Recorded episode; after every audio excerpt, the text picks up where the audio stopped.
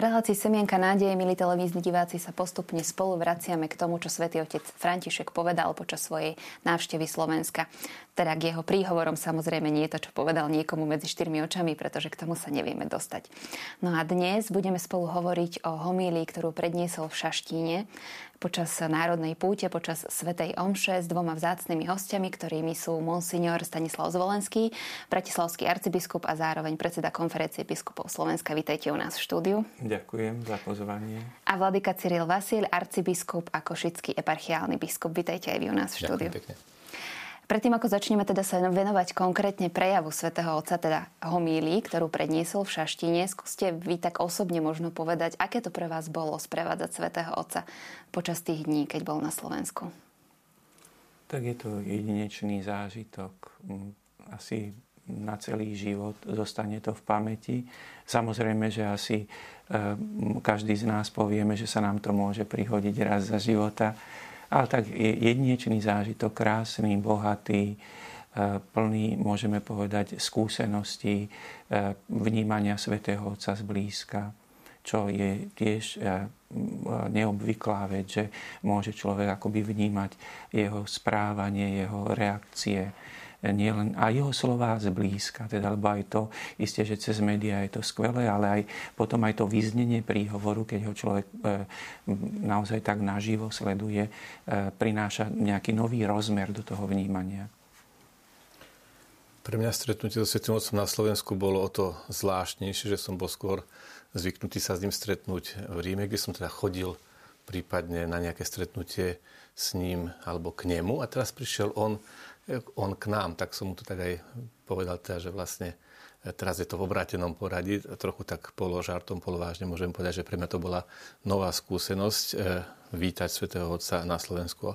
A možnosť sprevádzať ho na celej ceste mala v sebe aj zvlášť pre mňa viacero veľkých výhod a málo povinnosti, aby som teda trochu povedal to žartovne, pretože ako biskupy sme teda mohli byť naozaj v tom blízkom sprievode, mohli sme sledovať e, všetky jednotlivé udalosti, akcie naozaj zblízka a okrem toho ja som bol ten najmenej zaangažovaný pracovne, takže som si mohol to skutočne len vychutnávať, pretože som nemal žiadne povinnosti, ale skôr len isté výhody a privilegie, tak sa budeme snažiť aspoň dodatočne si ich zaslúžiť. Svetý otec pôsobí externe ako človek, ktorý má zmysel pre humor. Je taký aj v osobnom kontakte? E, Isté je taký aj v osobnom kontakte.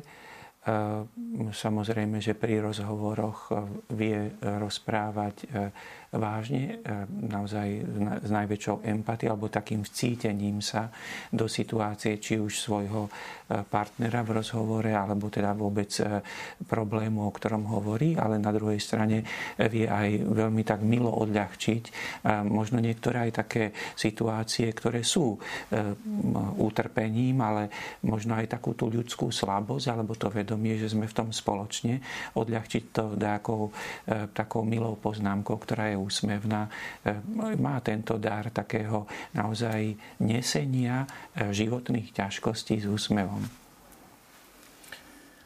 Nemôžem e, ako kompetentne celkom hodnotiť, pretože nemôžem vytvoriť dojem, že človek so Svetým Otcom pravidelne sa akoby stretával pri rannej káve či pri nejakých bežných každodenných situáciách, ale práve mám aj osobnú trošku malú skúsenosť, aj od iných, že sú situácie, kde dokáže byť veľmi konkrétny, veľmi vážny, aj pôsobí veľmi vážne a, dokedy, a niekedy práve, keď pôsobí veľmi až nekonvenčne, pretože niektoré, zvlášť náš kardinál Sandri, ktorý sa s ním poznal dlhšie, a sú obidvaja z Buenos Aires, tak spomínal niektoré také veľmi aj vtipné, povedzme, narážky alebo, alebo slovné zvraty, ktoré používa, ale konec koncov niekedy ich použije aj v svojich príhovoroch alebo homiliách ako isté jazykové aj teologické neologizmy, ktoré potom žijú už svojim životom aj v mediálnom svete, aj v cirkevnom svete. Takže tak ako každý človek, aj, aj svätý otec František má svoju povahu, svoj druh humoru, svoj spôsob vnímania reality. Myslím si, že to patrí takisto k životu ako u každého človeka. Svetý Otec prišiel na Slovensko v takej zvláštnej situácii trochu, celosvetovo, nie len pre Slovensko. Jednak pandémia, potom aj spoločnosť je dosť rozdelená. Aj predtým, ako Valpri, samozrejme boli aj nejaké kritické hlasy, ktoré boli proti tejto návšteve. Ako ste toto celé vnímali v kontexte jeho príchodu a potom aj počas jeho prítomnosti na Slovensku? Hm, pokladal a pokladám to e, za dar, e, že mohol byť pápež medzi nami v ťažkej dobe. My sme sa do tej ťažkej doby dostali nejakým e, duchovným vývojom v spoločnosti, môžeme povedať v uplynulých desaťročiach, lebo keď to zjednoduším, ten duchovný vývoj, veľký nárast individualizmu a zároveň sme prišli do obdobia, kedy sme celá spoločnosť mimoriadným spôsobom narazili na svoje hranice. Pandémia. E, e, isté odborníci nám pomáhajú, ale aj oni vidíme, že má hranice aj to poznanie všetkých tých odborníkov, ktorí sa špecializujú na akoby, ako zvíťaziť nad pandémiou. No a v tejto situácii prišiel pápež, kde sme teda, môžeme tak povedať, e, nesúci si ťarchu týchto našich aj previnení, našej nedokonalosti a zároveň aj e, vedomie tých hraníc e, mohli počúvať jeho slova. Takže e, z tohoto hľadiska to beriem ako za taký osobitný Boží dar pre nás. Ktorý sme si vlastne možno ani nezaslúžili. Tak áno, dá sa vždy tak povedať, že z úcty k Bohu treba povedať, áno Bože, nie je to, že som si to zaslúžil, ale je to z tvojej dobroty. Predtým, ako začal Svetý Otec Svetu Omšu v Šaštíne, tak ste mali vy, otcovia biskupy, možnosť stretnúť sa s ním na neverejnej modlitbe v Národnej bazilike. Vnímali ste, že je pre Svetého Otca táto modlitba dôležitá, alebo nakoľko teda môžete tým, že to bolo súkromné, o, o tom niečo povedať aj našim televíznym divákom?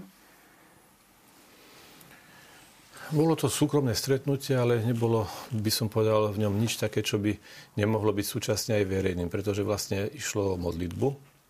Pomodli sme sa e, e, časť modlitby a e, Svetý Otec pri tomto stretnutí možno nemal žiadny osobitný príhovor alebo nejaké, čo, niečo také, čo by malo byť povedané len v tomto kruhu.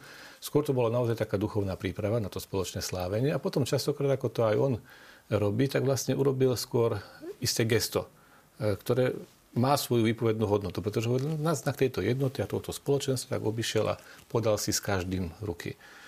A myslím si, že niekedy reč gest je dostatočne výrazná a dostatočne zrozumiteľná a dokonca lepšie pochopiteľná ako dlhý či krátky prejav, ktorý potom treba interpretovať alebo prekladať. Takže vlastne myslím si, že toto bolo obsahom nášho stretnutia, pretože tam nepadali žiadne príhovory alebo nejaké, ani nepamätám si, že povedal zo pár slov alebo nejaký, ani nie, myslím. Bola to modlitba a e, nadviazal by som na to krásne, čo si hovoril, že e, po tej modlitbe v podstate povedal jedinú vetu, že ja som medzi vami ako služobník jednoty a na znak toho každému z vás podám ruku.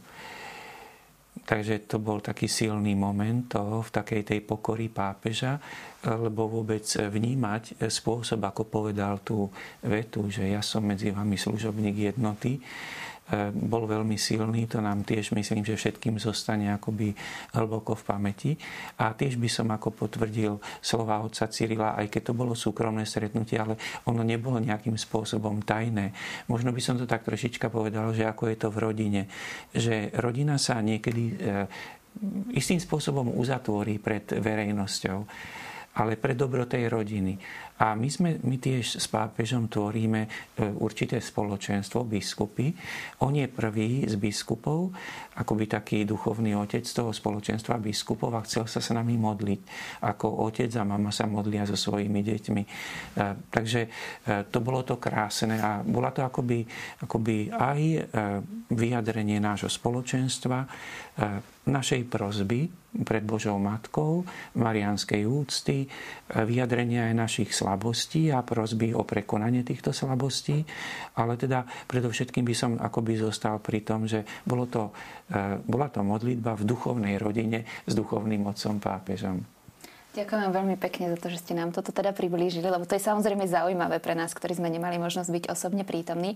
A poďme sa teraz spolu pozrieť na prvú časť homílie, ktorú svätý Otec predniesol v Šaštine. Nel Tempio di Gerusalemme le braccia di Maria v Jeruzalemskom chráme sa Márine ruky vystreli k rukám starého Simeona, ktorý mohol vziať Ježiša a spoznať ho ako Mesiáša poslaného pre spásu Izraela. V tejto scéne rozímame o tom, kto je Mária. Je matkou, ktorá nám daruje syna Ježiša, pretože ju milujeme a uctievame si ju. V tejto šaštínskej národnej svetini sa s vierou a úctou schádza slovenský národ, pretože vie, že práve ona nám daruje Ježiša. V logu tejto apoštolskej cesty je vyobrazená cesta vo vnútri srdca, nad ktorým sa týči kríž. Mária je cestou, ktorá nás vovádza do srdca Krista, ktorý z lásky k nám obetoval svoj život. Vo svetle evanieliovej state, ktorú sme si práve vypočuli, môžeme hľadieť na Máriu ako na vzor viery. Rozpoznávame tak tri vlastnosti viery. Cestu, proroctvo a súcit. Márína viera je predovšetkým vierou, ktorá sa vydáva na cestu. I hneď po anielovom zvestovaní sa nazarecké dievča vydalo na cestu a ponáhľalo sa do istého judejského mesta v hornatom kraji.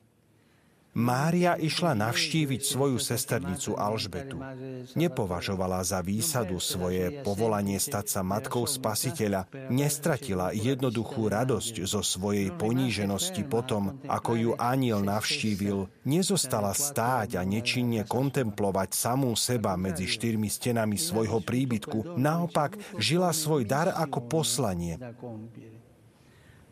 Cítila potrebu otvoriť dvere a výjsť z domu. Stala sa živým stelesnením tej netrpezlivosti, za akou Boh túži prísť ku všetkým ľuďom a spasiť ich svojou láskou.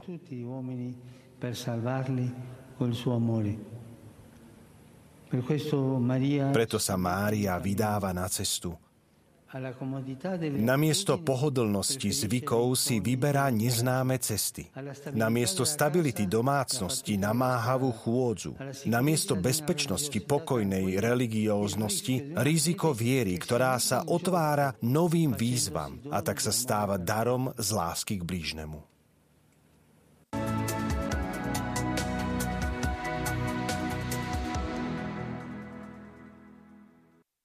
Svetý otec František si hneď v úvode homílie všimol logo apoštolskej cesty, kde je, ako on hovorí, vyobrazená cesta vo vnútri srdca, nad ktorým sa týči kríž. Mária je cestou, ktorá nás vovádza do srdca Krista, ktorý z lásky k nám obetoval svoj život. Ako sa podľa vás naplnil cieľ pápežovej apoštolskej cesty vyjadrený práve týmto logom? Tak e, isté, že tie duchovné skutočnosti nie je možné merať tak ako tie pozemské e, materiálne skutočnosti. Ale keby som, začal by som asi, dovolím si, alebo teda začať sám sebou, lebo e, myslím, že do môjho srdca vošlo to mnohorakým spôsobom, čo pápež povedal. A teraz nechcel som, že seba zdôrazňovať, chcel som akoby za seba vydať svedectvo, lebo som presvedčený na základe mnohých e, iných ľudí, ktorí mi o tom rozprávali, že podobne, že vlastne dotklo sa to ich srdca a dá sa povedať, že aj naplnilo sa to, že pápež svojimi slovami cez Máriu viedol nás na ceste do srdca Ježišovho. Teda ak si dovolíme použiť znova tento obraz, že rozumieť tomu, čo Ježiš hovorí a nasledovať ho. Takže e, na základe svedectiev myslím, že e, ten duchovný úžitok je zrejmy tej návštevy. Eh, ale aj v takej, poviem, akoby vedomí eh, ľudskej nedokonalosti, že netrúfam si nejak ho teraz eh, nejak tak všeobecne zhodnotiť, ho predsa len istým spôsobom stále ten odstup od tej návštevy, hoci je to už niekoľko mesiacov, ale nie je až taký veľký, ale myslím, že z toho, čo počúvame, že žijeme z tých duchovných podnetov, ktoré nám Svetý Otec zanechal. Vladyka Cyril, vy ste boli ešte, keď ste boli teda, um, tu sa pozriem, sekretár kongregácie pre východné cirkvy, kazateľom na púti v Šaštine. Nebolo to teda raz a viem, že aj tá, niektorá z tých vašich kázní bola taká veľmi, um, že sa rozšírila medzi ľuďmi. To možno ani vy neviete, ale my teda vieme. A Vy ste v jednej homílii objasňovali, áno, v porovnaní s inými národmi, prečo je práve sedem bolesná panna Mária patronkou Slovenska. A teraz ju svätý Otec vyzdvihol ako vzor viery a jej tri vlastnosti cestu, proroctvo a súcit.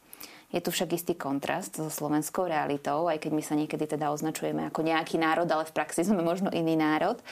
A svätý Otec hovorí, že Mária namiesto pohodlnosti zvykov, stability a bezpečnej pokojnej religiozity si vyberá neznáme cesty, namáhavú chôdzu, otvára sa novým výzvam a tak sa stáva darom z lásky k blížnemu. Čo si myslíte, že tým svätý Otec chcel povedať práve nám, našej religiozite, možno tomu, ako žijeme našu vieru? V prvom rade ja môžem tu len spomenúť, že moje účinkovanie v Šaštine bolo vďaka pozvaniu otca arcibiskupa, ktorý ma pozval to kázať pred niekoľkými rokmi, dvakrát myslím dokonca do, do Šaštína. E, Šaštín má v sebe tento rozmer národnej svetine a teda aj šaštínska púť je vždy vnímaná ako miesto, kde sa môže nejakým spôsobom církev vyjadriť k tomu, čo cíti, čo prežíva, čo charakterizuje danú chvíľu a možno aj preto niektoré moje slova tam boli aj takto orientované. Svetý Otec tu, keď hovorí o týchto aspektoch Márinej viery, eh, tak hovorí o tom, čo je spoločné, čo patrí k Pane Márii ako Matke Spasiteľa počas celých dejín a čo je univerzálne ladené. A preto neviem, či by sme to mohli hľadať eh, v tom akúsi špecifickú snahu urobiť akýsi odkaz alebo kontrast či kontrapozíciu medzi e, akousi pokojnou religiozitou e, a inou religiozitou. V podstate si myslím, že aj je dnes už trošku také kliše hovoriť, že na Slovensku žijeme tradičnú a pokojnú religiozitu, pretože možno takto je niekedy vnímaná, alebo takto sa stala súčasťou istého narratívu, ale čo znamená religiozita Slovenska? To je religiozita každého jednotlivca a každého osobne. A stačí sa spýtať každého človeka, akým spôsobom prežíva svoju vieru, alebo aj svoje hľadanie viery, alebo vnútorné konflikty, alebo akým spôsobom vníma tlak, útoky na vieru, jej spochybňovanie. A v tomto si myslím, že už nie sme veľmi odlišní od iných častí sveta, alebo od iných častí, povedzme, západného kultúrneho sveta Možno, že ešte tak naplno si neuvedomujeme, alebo nie je to tak celkom prijaté do istého spoločného narratívu. A preto, e, áno, akýsi e, podnet k tomu, aby sme chápali vieru ako čosi, čo je potrebné neustále obnovovať, neustále zdôvodňovať dovnútra aj navonok, teda do vlastného prežívania aj vydávania svedectva alebo zdôvodniť nádej, ktorú máme v nás, ako to nás nabádal ešte Ján Pavol II a vlastne svätý Peter v svojom liste, aby sme vedeli vždy vydať dôvody nádeje, ktorú máme. Toto je tu stále prítomné a dnes si myslím, že oveľa aktívnejším spôsobom. Takže naozaj aj tento, táto namáhavá chôdza, nové výzvy, neznáme cesty, sú v skutočnosti už dnešnou našou realitou. Ťažko hovoriť len stabilita, bezpečná, pokojná religiozita, pokiaľ vôbec niekedy existovala. Vždycky je religiozita výzvou. Navonok môže sa javiť spokojnou, ale v skutočnosti v hlbi, hlbine srdca každý prežíva, pokiaľ je trošku citlivý tú otázku, s istým vnútorným pnutím, ktoré je znakom ale života. Ďakujem vám. Či chcete ešte, otec arcibiskup, na to reagovať? Je to veľmi, veľmi, myslím, že správne povedané, ale uh, snáď len by som na potvrdenie, ak už teda uh, môžem prispieť k tomu, že ako otec Cyril hovorí, že uh, veľmi hlbokú vetu povedal na záver, že nakoniec tá pravá religiozita vždy bola o tom, že je to vždy odpoveď na utrpenie vo svete a to je vždy nová cesta. Zoberme, že my môžeme povedať, že napríklad aj, aj celkovo zvonka pandémia, to je nové utrpenie a my musíme odpovedať, čo to znamená pre moju vieru, cesta v tejto dobe ale potom tak aj individuálne, napríklad v rodinách príde nejaká ťažkosť, nejaká choroba a prežívať to obdobie vo viere, vlastne môžeme ďakovať Bohu za všetkých tých, ktorí čerpajú vlastne silu z Ježiša aj z Márie sedem bolesnej, aby tú novú cestu, na, ktorý, na ktorú ich Boh pozýva, tou novou životnou situáciou, ktorá je možno bolesná alebo veľmi bolesná, že aby po nej kráčali. A to sú tie nové cesty, o ktorých hovorí ktoré sme si nenachystali, ktoré sme nevedeli, že v našom živote prídu, ale nejakým spôsobom nepôjdeš to musíš ísť to a je to nová cesta, ale keď po nej ideme vierou, tak vlastne to je to, že prečo sa obraciame k Márii, prečo ju chceme nasledovať, lebo aby sme vládali na tých nových cestách s vierou kráčať. Poďme sa spolu pozrieť na ďalšiu časť homilie svätého Otca. Aj dnešné evanielium nám ukazuje Máriu na ceste. Smerom k Jeruzalému, kde spolu s Jozefom, svojim ženíchom, obetuje Ježiša v chráme. Celý jej život bude cestou za jej synom, ako jeho prvej učeníčky, až do cieľa, na Kalváriu, pod jeho kríž. Mária neustále kráča. Takto je Panna Mária vzorom viery pre tento slovenský národ. Viery, ktorá sa vydáva na cestu, vždy pobádaná jednoduchou a úprimnou zbožnosťou, vždy na púti v hľadaní pána. Kráčaním premáhate pokušenie statickej viery, ktorá sa uspokojí s nejakým obradom alebo starou tradíciou. Vychádzate zo svojho vnútra, nesiete v batohu svoje radosti a bolesti a robíte zo svojho života púť lásky k Bohu a k bratom a sestrám. Ďakujem za toto svedectvo. A prosím vás, zostaňte na ceste. Stále. Nezastavte sa.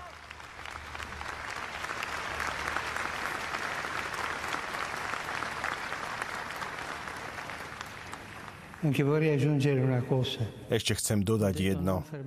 Povedal som, nezastavte sa. Lebo keď sa církev zastaví, ochorie. Keď sa biskupy zastavia, ochorie církev. Keď sa kňazi zastavia, ochorie Boží ľud.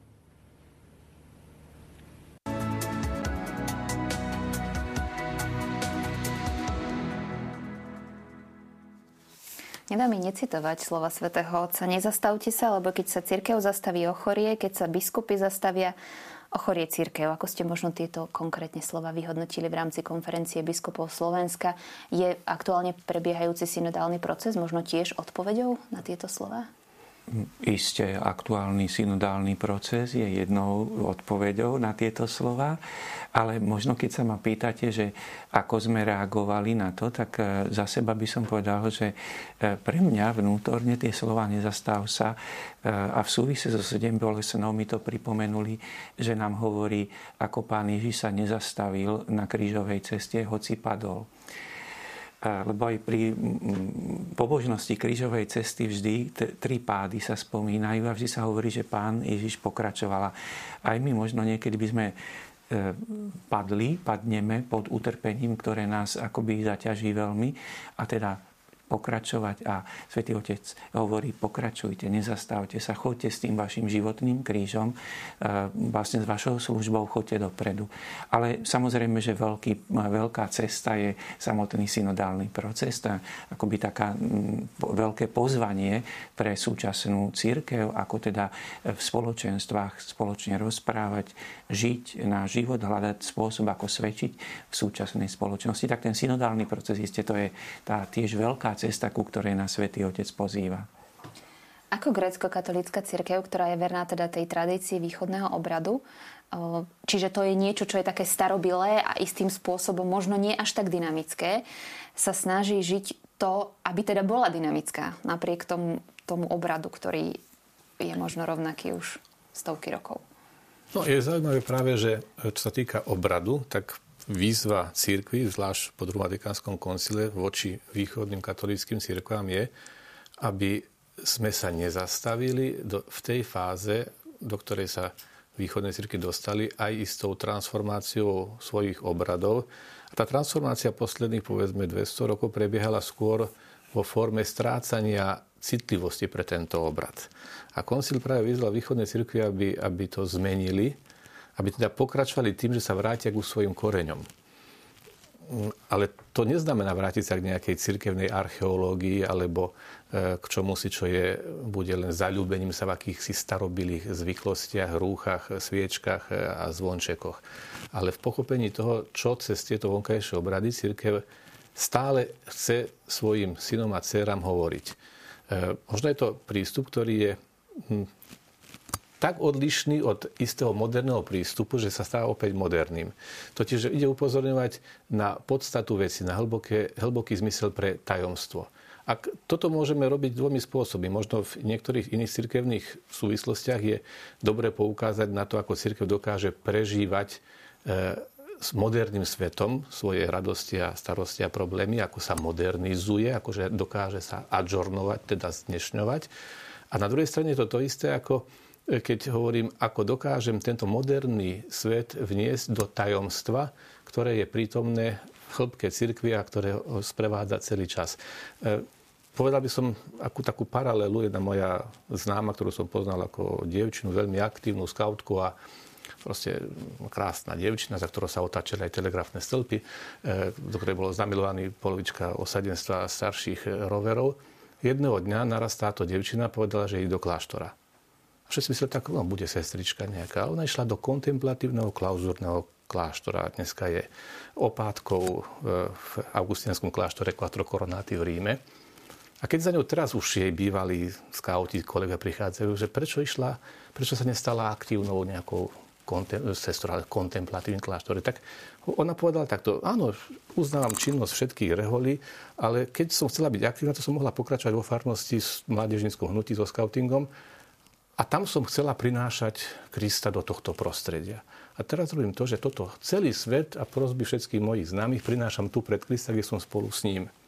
A je zaujímavé, že práve mladí ľudia, ktorí ju poznali ako aktívnu, pastoračne funkčnú dievčinu vo farnosti, vedia oceniť aj hlboký zmysel jej utiahnutia sa do kontemplatívneho klauzúrneho kláštora.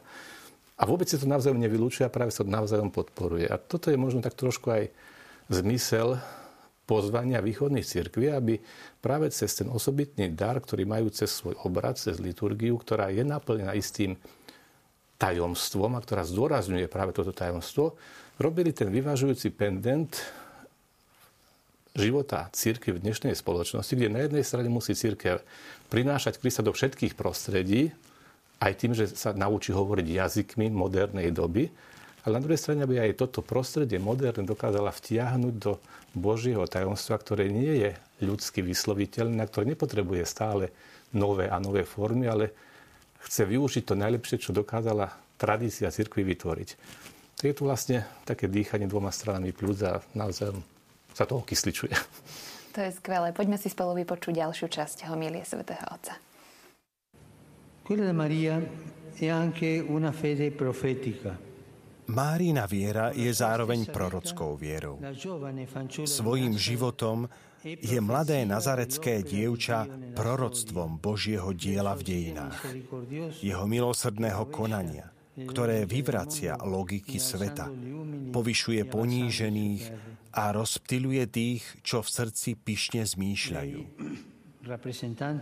Ona reprezentuje všetkých chudobných Jahveho, ktorí volajú k Bohu a očakávajú príchod Mesiáša. Mária je dcérou Sionskou, ktorú zvestovali izraelskí proroci. Pannou, ktorá počala Emanuela, ktorý je Boh s nami. Ako nepoškvrnená panna, Mária je ikonou nášho povolania. Ako ona, aj my sme povolaní byť svetými a nepoškvrnenými v láske, stávajúca obrazom Krista. Proroctvo pre Izrael vrcholí v Márii, pretože ona v lone nosila slovo, ktoré sa stalo telom Ježiša. Ježišom sa úplne a definitívne završil Boží plán. Simeon o ňom povedal jeho matke, on je ustanovený na pád a na povstanie pre mnohých v Izraeli a na znamenie, ktorému budú odporovať. Nezabudnite na to, že nesmieme redukovať vieru na cukor, ktorý osladzuje život. To nesmieme. Ježiš je znamením, ktorému budú odporovať. Prišiel, aby priniesol svetlo tam, kde bola tma, čím sa temnota dostala na svetlo a musela ustúpiť. Preto proti nemu temnoty stále bojujú. Kto prijíma Krista a otvorí sa mu, vstane z mŕtvych. Kto ho odmieta, uzatvára sa do tmy a je príčinou vlastnej skazy. Svojim učeníkom Ježiš vysvetlil, že nepriniesol pokoj na svet, ale meč. Totiž jeho slovo je ako dvojsečný meč. Vniká do našich životov, oddeluje svetlo od tmy a vyzýva nás si vybrať. Hovorí, vyber si. Pred Ježišom nik nemôže zostať vlažný alebo sedieť naraz na dvoch stoličkách. Nie, to sa nedá. Prijať ho znamená súhlasiť s tým, aby u mňa odhalil protirečenia, modly, vnúknutia zla a aby sa pre mňa stal vzkriesením, lebo on ma dvíha, podáva mi ruku a pomáha mi znovu začať vždy znova ma dvíha. Sempre mi rialza.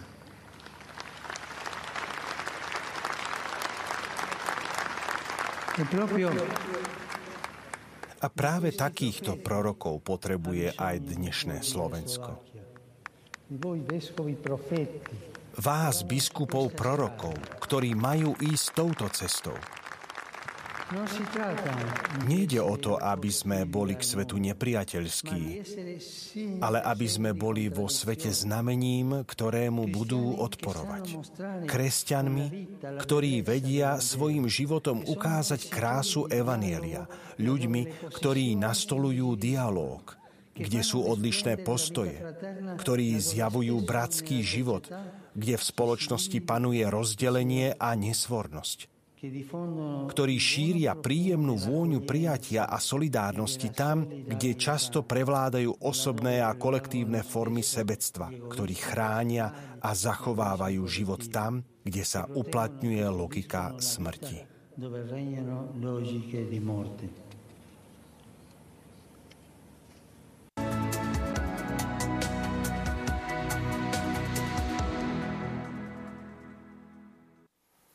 Svetý otec František sa v tejto časti príhovoru opäť priamo obracia na vás, biskupov Slovenska. Nejde o to byť k svetu nepriateľský, ale byť vo svete znamením, ktorému budú odporovať, ukázať krásu Evanielia, nastolovať dialóg. Je ťažké byť prorokom v súčasných časoch, Vladika Cyril? Prečo len v súčasných časoch prorokom nebolo nikdy ľahké byť, ale e, zase človek si nesmie si myslieť, že je prorokom, pretože vo chvíli, keby si to myslel, tak už by tým prorokom nebol. Prorokom je človek vtedy, keď plní Božiu voľu a nejakým spôsobom e, nevychádza z toho, že čím sa stanem, čo budem, keď budem veľký, budem prorokom. Takže asi takto.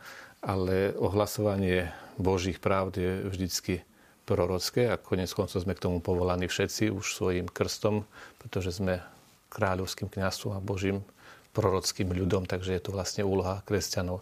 Samotný každý kresťan je, je výzvou, provokáciou a proroctvom pre tento svet.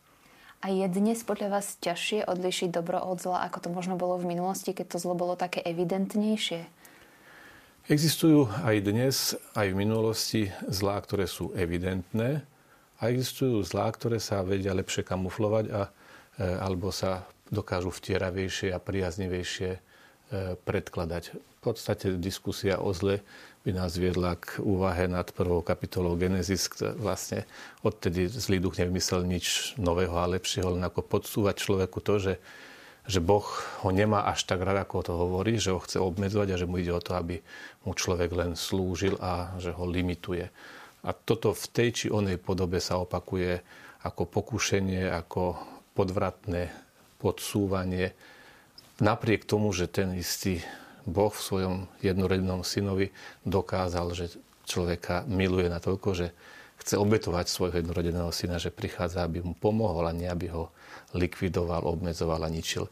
Ale napriek tomu, tak ako nebolo uverené onehdá v raji, ako nedokázali prijať všetci ani Kristovo posolstvo a seba obetovanie, tak táto výzva ostáva otvorená stále a bude sprevádzať život človeka a ľudstva do posledných dní každého života jednotlivca i celého ľudského rodu.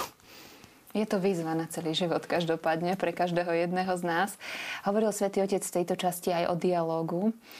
V súčasnosti je asi pomerne ťažké viesť dialog, práve preto, že svet je tak rozdelený pre pandémiu a veci, ktoré s ňou súvisia. Ako to vy, otec arcibiskup, vnímate v kontexte Slovenska, ale možno aj celého sveta? Tak dialog je najlepšie riešenie, e, kým sme tu v pozemskom živote, e, vo vedomí aj našich limitov, našej slabosti a rozdielnosti názorov, a nedokonalosti aj v poznaní pravdy je dialog akoby cesta hľadania pravdy, prehlbenia poznania pravdy. Takže dialog je najvhodnejšia cesta. Či už môžeme to pozorovať aj v tom poriadku mimo církvy, ale aj vo vnútri církvy je to nevyhnutné. Isté, že dialog je postavený na, na tom, aby tí, ktorí chcú sa rozprávať, mali vzájomnú úctu. Ale e, aj keď nie vždy môže sa stať, že máme partnerov, ktorí sa v skutočnosti chcú rozprávať, chcú viesť dialog, že niekedy sa stane, že niekto sa k nám priblíži a on nám len chce povedať svoje stanovisko, o ktorom je jednoznačne presvedčený, že je pravdivé e, Takže e, takéto prípady sa stávajú v živote, ale by som chcel tak povedať, že z našej strany, e, aj keď e, v tejto chvíli ten dialog nie je možné viesť, že nemali by sme stratiť nádej a takú tú pripravenosť k tomu dialogu, lebo možno aj ten dotyčný príde znova a možno tá schopnosť viesť dialog sa akoby teda prejaví. Ale predovšetkým za seba každý z nás musíme tak nejakej hľadať si takú tú e, základnú pokoru, e, že vedieť, e, prijať to, že aj ten iný mi môže povedať nejakú pravdu, ktorá ma obohatí. Nehrozí riziko, že človek stratí vlastnú identitu? Tak e, pri dialogu by to práve e, nemalo hroziť, že by ju stratil. Myslím, že e, isté, že je to aj taký dosť veľmi hlboký taký psychologický proces, lebo ono by mu to mohlo skôr pomôcť, aby tú vlastnú identitu ešte hĺbšie porozumel, lebo v tom dialogu by mal akoby byť prijatý z úctou. A tomu dodáva takú, môžeme povedať, istotu, že ty máš hodnotu. Tvoj názor má hodnotu, aj keď nemusí byť v tejto chvíli ten najpravdivejší, ale si prijatý z úctou. A tu, tu dodáva tú identitu, že si tu, si, môžeme tak nábožensky krásne povedať, že Božím synom a dcérou. E, nemusím s tebou so všetkými názormi súhlasiť, ale v tom dialogu, ak sme teda k tomu pripravení, môžeme si pomáhať k hĺbšiemu poznaniu. Poďme sa spolu pozrieť na záverečnú časť homilie svätého otca Františka. Maria, a Mária, matka putovania, sa vydáva na cestu. Mária, matka prorokovania. Napokon Mária je matkou súcitu. Jej viera je súcitná. Žena, ktorá sama seba nazývala služobnicou pána a ktorá sa s materinskou starostlivosťou postarala o to, aby nechýbalo víno na svadbe v Káne, sa spolu so svojím synom podielala na spásonosnom poslaní a išla s ním až pod kríž. V tej chvíli, v mučivej bolesti, ktorú zažila na Kalvárii, pochopila Simeonovo proroctvo. A tvoju vlastnú dušu prenikne meč. Utrpenie umierajúceho syna, ktorý na seba vzal hriechy a bôle celého ľudstva, preniklo aj ju. Ježiš s rozkmásaným telom, muž bolestí, ktorého zohyzdila zloba. Mária s rozdrásanou dušou, súcitná matka, ktorá zbiera naše slzy a zároveň nás utešuje a pripomína nám, že v Kristovi je konečné víťazstvo. Mária, bolestná matka, jednoducho zostáva pod krížom. Stojí pod krížom, neutečie preč, nesnaží sa zachrániť si život, nepoužíva ľudskú lesť ani duchovné anestetiká, aby sa vyhla bolesti. Toto je dôkaz súcitu, Zostať s tvárou plnou slz, ale s vierou človeka, ktorý vie, že vo svojom synovi Boh premieňa bolesť na radosť a víťazí nad smrťou.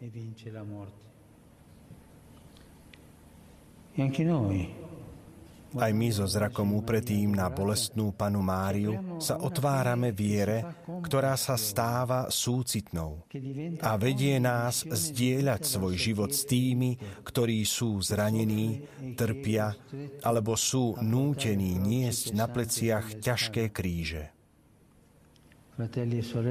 Bratia a sestry, viera, ktorá nie je abstraktná, ale pobáda nás vcítiť sa a byť solidárnymi s núdznymi. Táto viera podľa Božieho štýlu pokorne a bez rozruchu odstraňuje bolesť sveta a zavlažuje spásou brázdy dejín. Cari fratelli e sorelle, Drahí bratia a sestry, nech vám Pán navždy zachová úžas. Nech vám zachová vďačnosť za dar viery. A nech vám preblahoslavená Panna Mária vyprosuje potrebnú milosť, aby vaša viera bola vždy na ceste, aby mala nádych proroctva a bola vierou bohatou na súcit.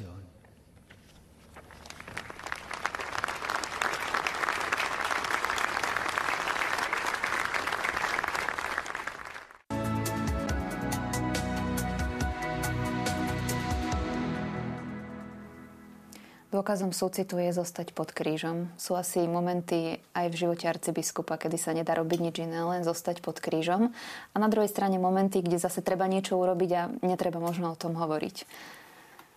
Tak myslím, že v živote každého človeka, či arcibiskupa, alebo kňaza, alebo otca, mamy, starého otca, starej mamy, ale aj mladých ľudí sú e, situácie, kedy e, vlastne je to riešenie zostať pod krížom v zmysle, že nesieme tú ťarchu, ktorá e, nás v živote stretla s tým, že možno dva také základné rozmery, aby sme nevracali keď nám niekto ublížil, aby sme nevracali zlo zlom. A druhé, aby sme v utrpení videli nádej, že vlastne e, Ježiš nám ukazuje, že jestuje cez aj zomieranie, cesta ku vzkrieseniu. No a toto je to zostávanie pod krížom. E, premáhať zlo dobrom a nestratiť nádej v bolesti. Takže myslím, že to pre každého z nás je a e, ďakujeme Svetému Otcovi, že vlastne mohli sme e, spolu s ním sa obnoviť v tom. My vlastne to vždy robíme, e, vždy pri každej, môžeme povedať, pri každom slávení všetkých tých najzákladnejších sviatkov, či je to Veľká noc, alebo, alebo keď aj pri slávnosti Sedem bolesnej Panny Márie. Robíme to vždy, že sa v tomto posilňujeme, ale teraz nám to povedal veľmi hlboko, veľmi tak aj, môžem povedať, jemne, e, s takou veľkou ľudskosťou samotný pápež. Aká je vaša skúsenosť, Vladika Cyril? Prijať kríž alebo konfrontácia s krížom je všeobecná ľudská skúsenosť a hľadanie odpovede na to, akým spôsobom čeliť utrpeniu, bolesti, krížu, je jednou z existenciálnych otázok človeka. Je ťažko si predstaviť e, odpoveď, ktorá by e, bola úplne vyčerpávajúca. A je ťažko aj hovoriť o tom, že aj veriaci človek vníma ťažkosti, bolesti, smrť proste oveľa jednoduchšie alebo ľahko, pretože má akési nadprirodzené videnie. Áno, zaiste má, ale toho nejakým spôsobom neuberá rovnako prežívanú bolesť, ale ako povedal otec arcibiskup, tá bolesť má v sebe nádej. A to je ten diametrálne odlišný prístup ako človeka, ktorý nemá nádej, ktorá by išla poza bolesť, poza stratu, poza utrpenie, poza kríž. Častokrát sa kresťanstvo niekedy ešte aj v bývalých príručkách vyčítalo, že je utrpením, poznačené utrpením alebo že využíva ľudskú bolesť alebo hľadanie nemožných odpovedí na neexistujúce alebo nezodpovedateľné otázky. Ale aká iná potom možnosť sa človeku ponúka? Len prázdnota alebo len uži si, keď sa ti darí a keď nie, tak to je tvoj problém. E, čo iného môže poskytnúť, než náboženská viera odpoveď každému človeku, ktorý je konfrontovaný so svojím životom, so svojimi túžbami, očakávaniami, z ktorých sa niektoré splňa, niektoré nesplňa, niektoré sa môžu radikálne e, nesplniť. To nie je len náboženstvo teda ubolených, alebo ktoré e, využíva ľudskú slabosť, ale ktoré berie do úvahy realitu človeka a poskytuje tejto realite akési východisko. Takže to je skúsenosť, ktorú prežíva každý a na ňu, s ňou bude konfrontovaný. Kedy sa to tak hovorilo žartovne, že keď bola boje v zákopoch v prvej vojne, že pri Verdune, keď začala delostredecká príprava, nebol v zákopoch už ani jeden ateista. Lebo každý sa modlil. A iný povedal, že pozná veľa ľudí, ktorí z nasmrteľnej posteli si chceli počuť, prečítať evanelium o skriesení, ale málo kto si nechal čítať z Markovho kapitálu. Je na tom kus pravdy. Svetý Otec síce už ukončil svoju homiliu, ale ešte v závere Svetej Omše predniesol krátky príhovor a to bude vlastne posledné, čo si v dnešnej relácii spolu pozrieme. E Drahí bratia a sestry, nastal čas rozlúčky s vašou krajinou. Pri tejto Eucharistii som vzdával Bohu vďaky za to, že mi umožnil prísť sem medzi vás, ako aj za to, že som mohol ukončiť svoju púť v nábožnom objatí vášho ľudu spoločným slávením dôležitého náboženského a štátneho sviatku vašej patrónky sedem bolestnej Panny Márie. Zo srdca ďakujem všetkým vám, drahí bratia biskupy, za celú prípravu a za prijatie ešte raz vyjadrujem svoju vďačnosť pani prezidentke republiky a civilným autoritám. Ďakujem aj všetkým, ktorí rozličným spôsobom spolupracovali, najmä modlitbou.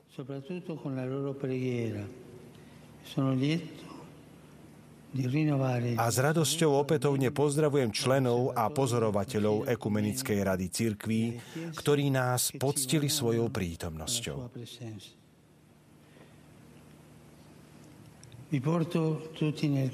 Nosím vás všetkých v srdci.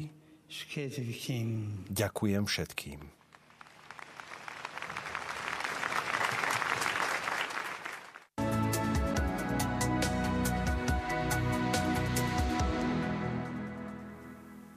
Na záver Sv. Jomše sa Svetý Otec teda nám všetkým poďakoval. Poďakoval sa vám za to, že ste zorganizovali jeho návštevu na Slovensku, ale aj všetkým tým, ktorí sa prišli s ním stretnúť. Keby ste sa možno ešte raz tak mohli pozrieť na celú tú návštevu, zhodnotiť ju.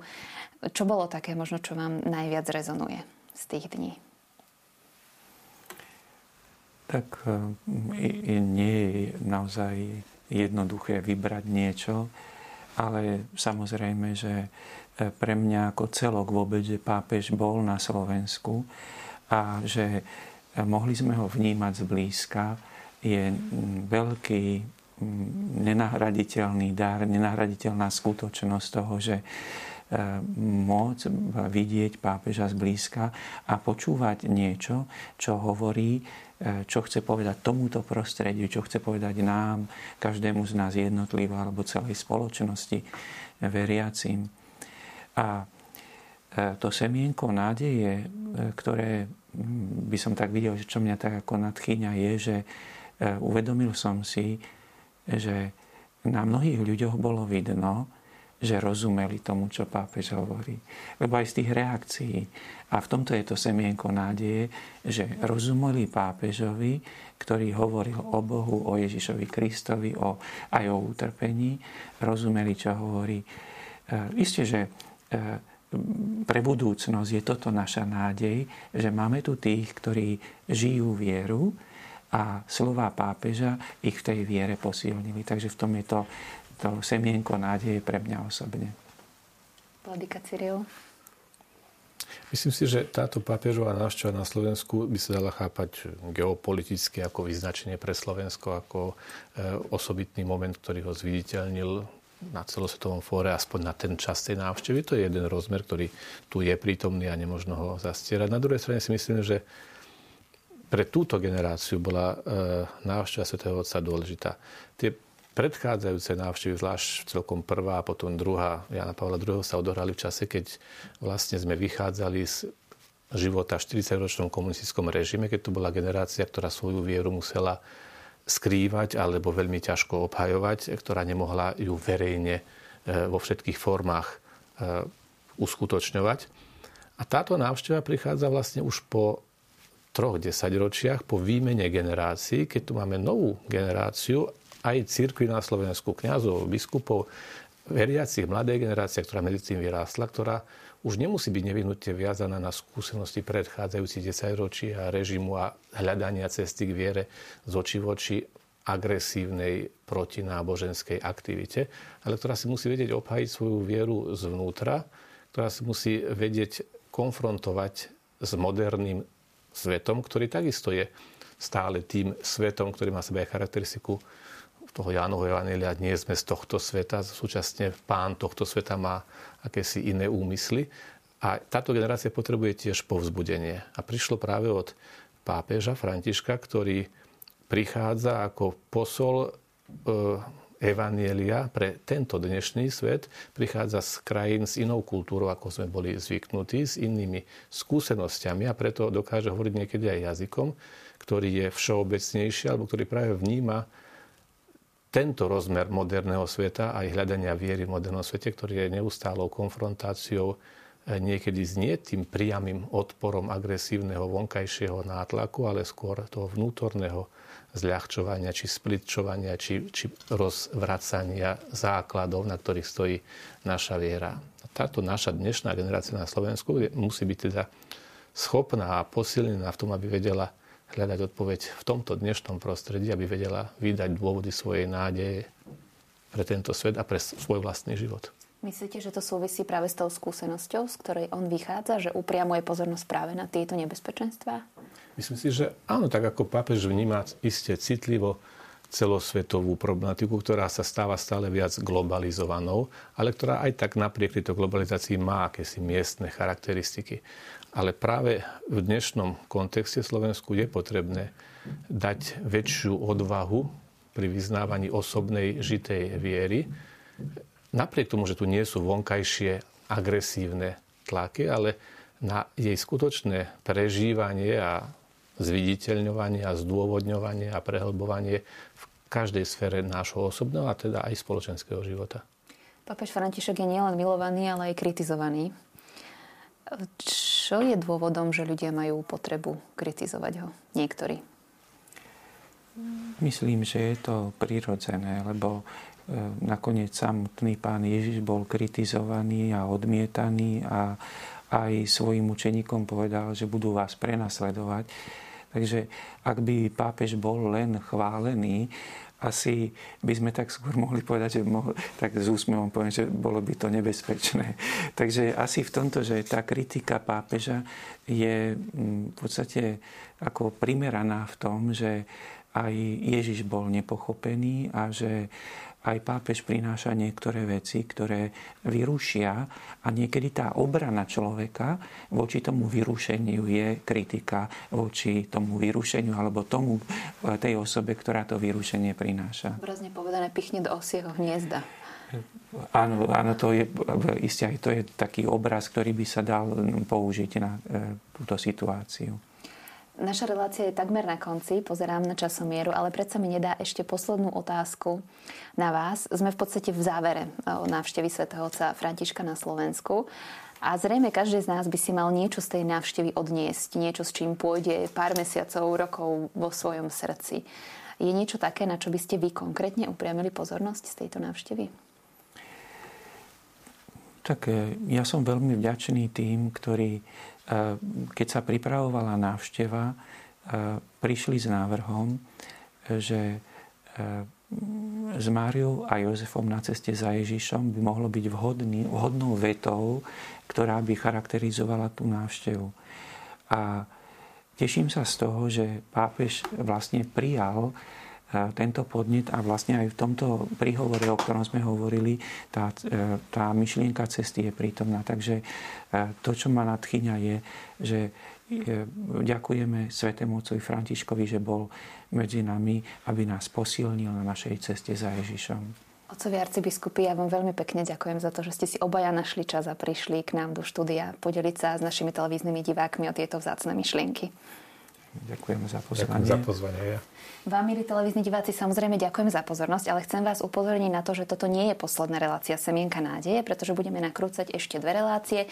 V tej nasledujúcej sa budeme venovať gestám, ktoré svätý otec František uskutočnil na Slovensku aj na miestach, kde nemal možno žiadne oficiálne príhovory. Zatiaľ vám prajem ešte požehnaný deň.